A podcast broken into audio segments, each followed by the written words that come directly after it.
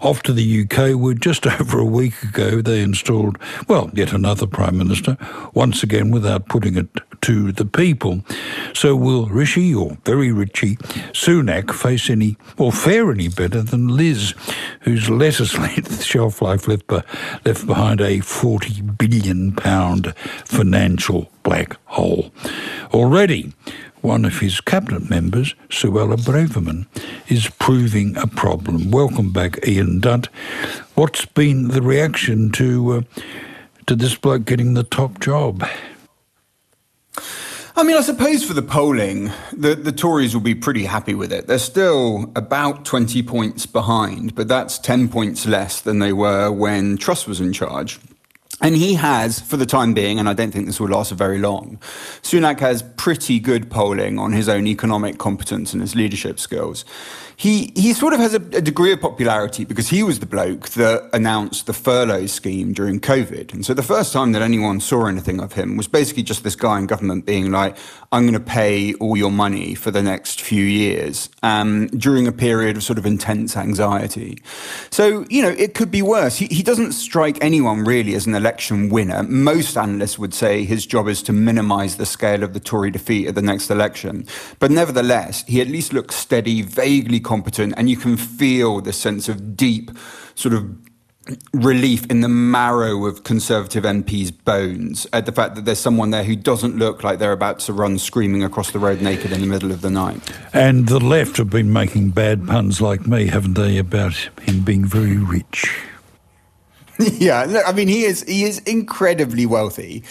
There's no getting past it. He also has some pretty dodgy previous comments. So over the summer when he was running for leadership, he was in a place called Tunbridge Wells, which is a very tedious and very well-to-do little town.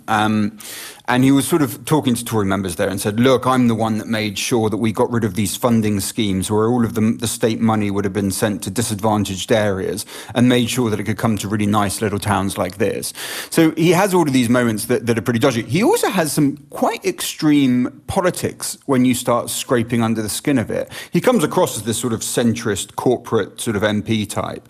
But actually, I mean, especially during COVID, he was the one that was inviting in the sort of lockdown skeptics and all the various gibbering conspiracy theorists, and then agitated to get rid of lockdowns before they're over or to delay them when they could have done some good. He introduced the scheme called Eat Out to Help Out in the middle of the pandemic, which cut price, where the government basically paid for half of your meal if you ate out, something which in and of itself helped spread the virus. So really, he has some pretty dodgy previous on him. I'm not sure, however, that the Labour Party's attacks on his wealth will necessarily work. Voters don't tend to care that much about your personal wealth. They care more about what you're doing to their wealth. And on that, he's going to have a more difficult time. You've had concerns with some of the language being used about him.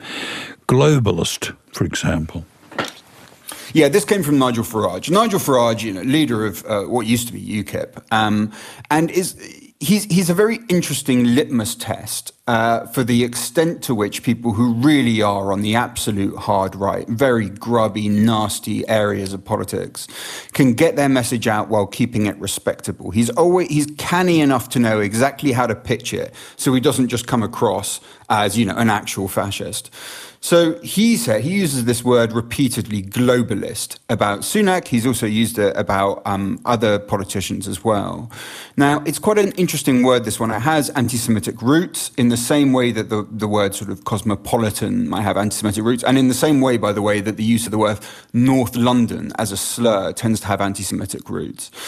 However, in the current usage, and it's used quite broadly now, It sort of strayed from anti-Semitism towards this sort of allusion to just general foreignness, general otherness, you know, the kind of the metropolitan elites, those who they're not really part of the people with a capital P. They're not really part of the country. They can't quite be trusted. They're connected to international capital. All of these dangerous historic ideas and terms, they're all swirling around there. And that, I mean, people are sort of, you know, you might have seen that there was sort of Trevor Noah sort of monologue in the US about a racist backlash against Rishi Sunak. That absolutely is completely made up. It hasn't happened at all and cannot be found either among respectable commentators or really very much even in the grubbier corners of online. What you get is this kind of coded messaging that is far more pernicious and far more dangerous, using words like cosmopolitan, words like globalist, and that's the stuff that we'll need to look out for in future, especially as austerity comes into play and there'll be more of an audience for that kind of rhetoric.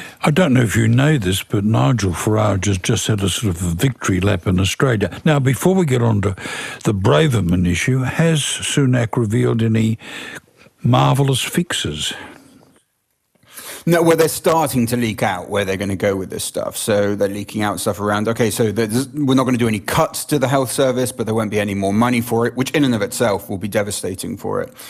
Changes to social care. They've announced that it looks it's going to be 50-50 spending cuts to tax rises to make up for the billions in black hole that Liz Truss left over.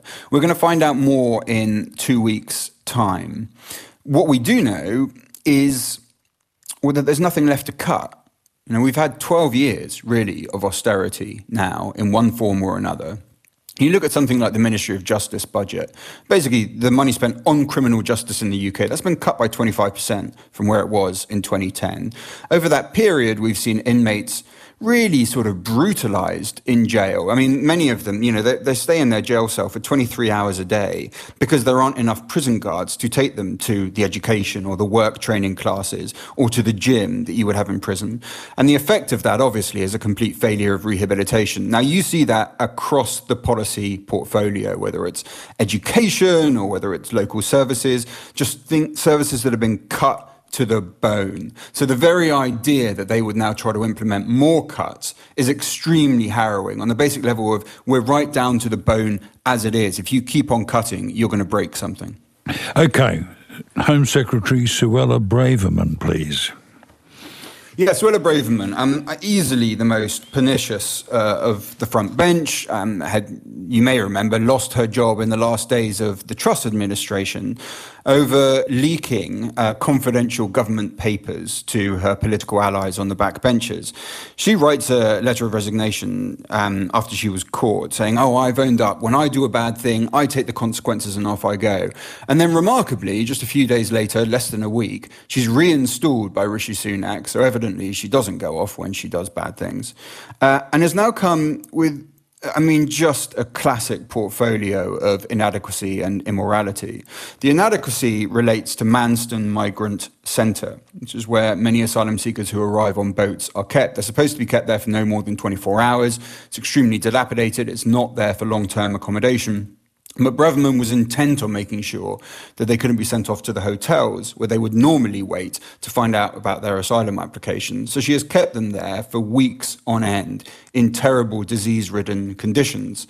When she was challenged on this in the House of Commons yesterday, she came out and said that Britain was facing a, quote, invasion from asylum seekers in the south. Now, this is the language of the far right. This is the global language of the far right, great replacement theory of this idea that sort of liberals and Marxists are conspiring to replace the ethnic indigenous sort of race with immigrants and asylum seekers and ethnic minorities and so on. And to see her speak in these terms, using that kind of language in the House of Commons from a Secretary of State, was extremely disturbing, as you can imagine. Why the hell has he reinstated her? Because he was trying to keep the party together.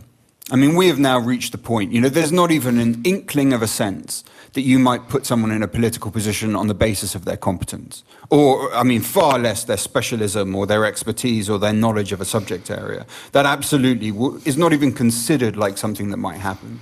The only basis upon which you are put in your position is because you are either loyal and need to be rewarded, or you represent another wing of the party and therefore need to be kept on the ship. Now, Braverman has become this sort of talisman of the right of the party. That's an odd thing to say in a way, because Rishi Sunak politically, under any rational sort of political assessment, would be considered very far to the right. You know, he is an absolute laissez-faire free marketeer. In the old terms, he would have been a right-winger. In the new terms, he isn't, because he still speaks in a way that accords some privilege to the concepts of reason and empirical reality. And the right of the Conservative Party is increasingly defined not so much by its policy decisions, but by a complete dismissal of objective reality, a sort of idea that the will, the personal will to victory is all that really matters.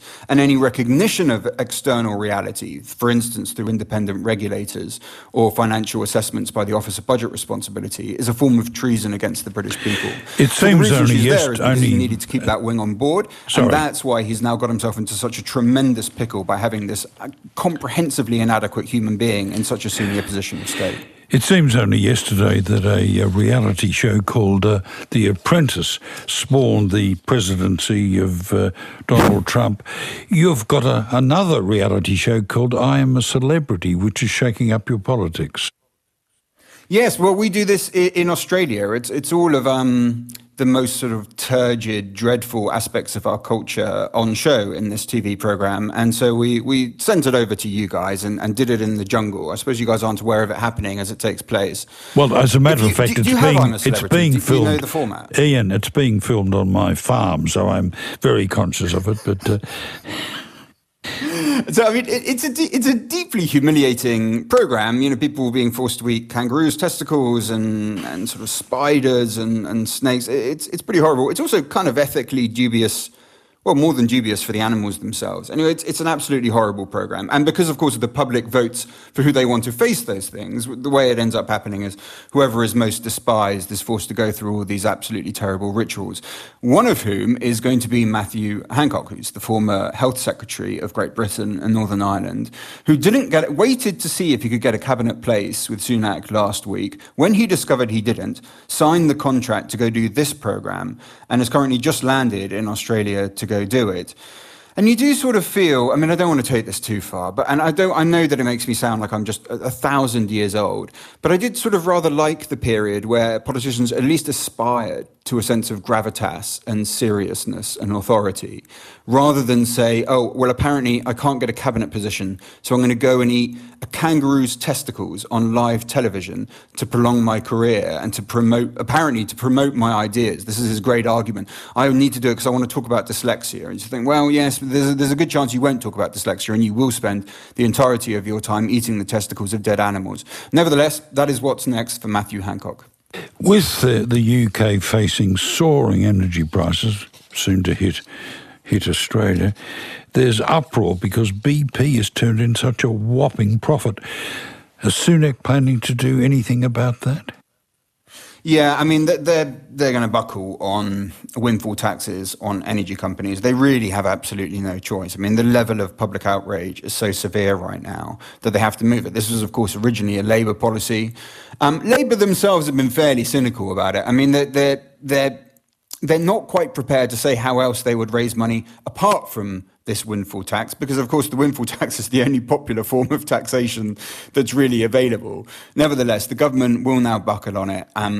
He won't be as deaf to public opinion as his predecessor was. She was a true ideologue and wouldn't move on it. He very much will. So I think we will see further taxes on those companies. I'd be very, very surprised if he doesn't go down that road. Look, before I let you go, Sunak's first big international appearance will be at COP27 climate conference. Will he be a star, do you think? Will he bring something to it? I very much doubt that. I mean, until about an hour ago, he had no plans to go. He has a terrible record in the environment, really. I mean, very, very, very bad, actually, for years. He was briefing over the weekend, you know, that he wasn't going to go, partly because he doesn't really believe in climate change, he's not interested in it, and partly because he wanted to show how intent he was on dealing with problems at home. He now had to change his mind, partly because King Charles was essentially subtweeting him by holding events at the palace about climate change, and Boris Johnson, his predecessor, but two, so that he himself was going to go and was starting to steal his thunder. So suddenly we've had Sunak's very first, very, very humiliating U-turn this morning, so he's going to go. On that basis, I would expect very little from what he has to contribute to that summit. The voice of Ian Dunt, columnist with the I newspaper and, of course, a regular here on LNL. ABCRN helps you understand the world. Find more of our stories on the ABC Listen app.